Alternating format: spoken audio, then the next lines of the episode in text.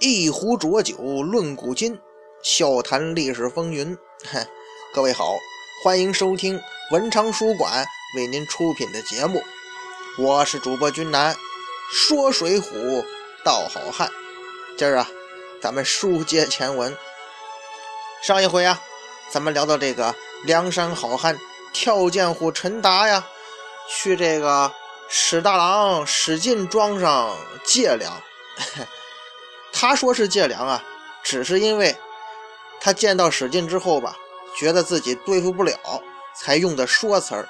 实际上就是去抢东西的。两个人一言不合打起来了。这史进厉害呀，于是这陈达呀就被擒了，自己的马也跑了，自己的小弟也溜了。这下陈达是心如死灰了。他也知道啊。我跟这个史进这个差距太大了啊！史进把我活擒了吗？我根本就不是史进的对手啊！至于山上那俩废物，嘿，更是白给呀！可惜了我这跳涧虎苦练多年的轻功啊，到死也没真正用上啊！哎，这独门绝技莫非要失传呢？哼，听天由命吧！谁叫你出门你不看黄历呢？跳涧虎陈达被擒的消息呢，还是传回少华山了。而朱武跟杨春呢，这哥俩立刻也懵了。哎，书中写呀，杨春道：“我们尽数都与他死并，如何呀？”啊，下山跟他拼了。这杨春吧，咱得说，那还算得上是一条讲义气的汉子呀。虽然说他知道自己武功低微，陈达都被抓了。自己肯定也不是史进的对手啊！可是呢，兄弟被抓了，我还是要去拼命啊！咱得说呀，义气可嘉呀。不过神机军师朱武啊，当时就否决了杨春。哎，我说你可算了吧，陈达都不行是吧？你说你们平时练武都时常被他揍得鼻青脸肿的，这下呢，跳涧虎陈达都被活捉了。你去了，那不是白给吗？人史进号称九纹龙啊，人家是龙，还是九纹的呢，对吧？你呢，就是一条白花蛇，还是没有牙的蛇。平时吧，你干点什么打闷棍呐、套白狼这活还行。你要真是上阵厮杀，得了吧啊！你去了呀，也是白白给人家添一盘菜啊。那怎么办呢？难道说啊就看着这跳涧虎陈达？咱少华山的二当家的被那个史进送到官府来个枭首示众啊！哎，不会，朱武不是号称神机军师吗？人这人呐聪明啊，他就想出一个办法。这个办法最终啊，不但是救了陈达的性命，实际上也救了这朱武和杨春的命啊！咱要不说那句话吗？知识改变命运呐！就是由于这个朱武啊有文化有计谋，才使得这个危险的局面得到彻底的逆转。咱得说呀，这神机军师真厉害，他略施苦肉计呀，哼，就把这跳涧虎陈达给救了。这次之后啊，少华山跟史进的关系就越走越近了。谁知道啊，这样的关系没有持续太久，因为啊，有人到官府举报了。这个，这个史家庄这个史进呢，勾结盗匪，勾结黑社会啊，勾结那个犯罪团伙。你看，所以说呀，就使得官府到史家庄捉拿这少华山三位寨主了。正好他们去史进庄上做客呀。史进这人呢，很有义气，杀退官兵，烧了史家庄，没有办法上了少华山。史进上山呢，陈达跟杨春很是高兴啊。那跟史进这种高手能做兄弟做朋友，那是多有面子的事情啊！其实心态，跟杜迁宋万那伙人看见林冲上山的时候是一样的。如果说史进能够落草少华山，那起码会大幅度提高少华山的实力啊，在应付日后官兵围剿的时候就不会那么吃力了。谁知道呢？这九纹龙啊，他住了几天就要走。陈达跟杨春他遗憾之余。也知道啊，那句话嘛，强扭的瓜他不甜呐。甭管是兄弟还是男女朋友吧，这两个人呐走不到一起，就是缘分不到。缘分不到呢，您就不能强求，不是？史进这一走啊，书中的故事啊，也就暂时呢离开了这个，呃，陈达、杨春和朱武这伙人，人跟着史进那个那条线走了。于是，当咱们再次见到陈达和杨春的时候啊，他们其实已经很长时间没露面了。呃，这时候啊，他们已经完完全全的沦为了茫茫大草原上的两棵小草了。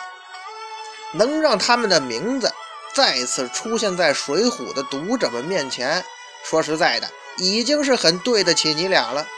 因为呀，即使他们的老大九纹龙史进，在宋江、鲁智深、武松这些书中真正的江湖传奇人物面前，都是小弟级别的，更不用说你陈达跟杨春了。刚到梁山坡的时候啊，他们就听说呀。这个芒砀山啊，有一伙强盗口出狂言，说呀要来吞并梁山坡大寨呀！哼，这不是开国际玩笑吗？咱梁山坡那从来都是吞并别人公司的，啥时候让等着让别人吞呢？芒砀山的狂言呐，让这个宋江哥哥很不高兴。史进呢，由于是刚到山寨那时候哈，并且呢，他属于被梁山救到山上的。于是，为了报恩，也是立功心切，就主动请求宋江啊，让他们少华山的人马负责去踏平这个芒砀山。宋江大哥很高兴啊，史进同志这种积极向上的工作态度，很值得鼓励嘛，很值得表扬嘛。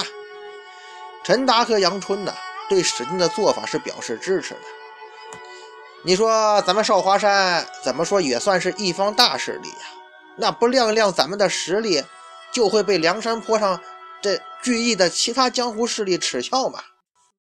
到了芒砀山，少华山的人马就拉开了架势，那意思呢是准备跟这芒砀山的狂徒啊，咱来一场大战吧。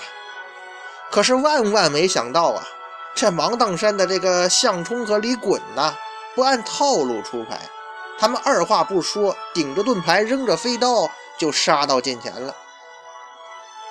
咱少华山四人组哪见过这种打法呀？那不按套路出牌呀！当即呢，阵型大乱。史进是险些中了飞刀，杨春呢转身的迟，被一飞刀啊战马伤了，弃了马逃命而走。朱武等中军呢退了三四十里。在这次混战当中啊，少华山这伙人大败呀，而且败得很窝囊。败得还有点稀里糊涂，朱武后退了，他是带领着队伍往后退的呀。杨春逃命跑了，不顾主将使劲的安危，他逃跑了。那位说好像漏了一个呀？对呀，跳涧虎陈达呢？哼，陈达同志啊，人早跑了。你以为这跳涧虎这绰号是白叫的呀？哎，咱们时常说这陈达的轻功好啊。您说他经常练轻功是为了干嘛呀？还不就是为了逃命的时候咱跑得比别人快一点吗？陈达呀，跑的是挺快的，不过就是，嗯，太快了，甚至啊，项冲的飞刀都没追上他。跳涧虎厉害啊！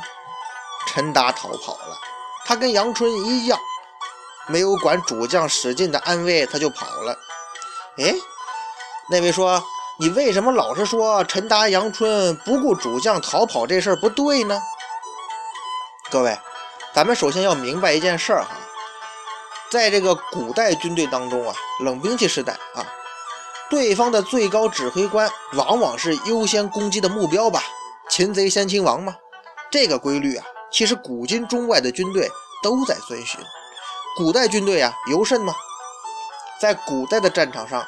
向来有句话叫“杀敌一万，自损八千”嘛。如果说交战双方打起了消耗战，那是相当残酷的呀。毕竟《三国演义》只是小说嘛，哪有那种什么一人独退千万呃千军万马的事儿啊？战争是残酷的，即使是胜利了，往往也都是惨胜。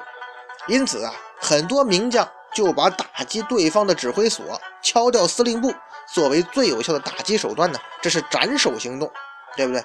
因为呢，一旦对方的指挥所被端掉，敌人的士气往往就会受到很大的打击。那这种情况下，部队可能就会很快的溃败。这样的战例其实很多呀。比方说，咱们前面讲三国的时候提到这个关羽斩颜良。其实就是这么个道理，主将颜良被杀了，那难道说袁绍那边就没有部队了吗？他有部队，可是失去指挥系统了，自然呢，这仗就赢不了了。那在这种情况之下呢，一支军队对于自己这个主将的保护啊，往往就会很严密。那对主将身边的副将，那你要求要更严格了。你们的任务就是保护主将，不是？有时候呢。如果主将阵亡，你这个做副将的、亲兵的，那是要殉葬的呀。这就是你在战场上的最重要的任务。那这种情况下，咱却抛开咱抛开战场纪律，包括兄弟情谊等等吧。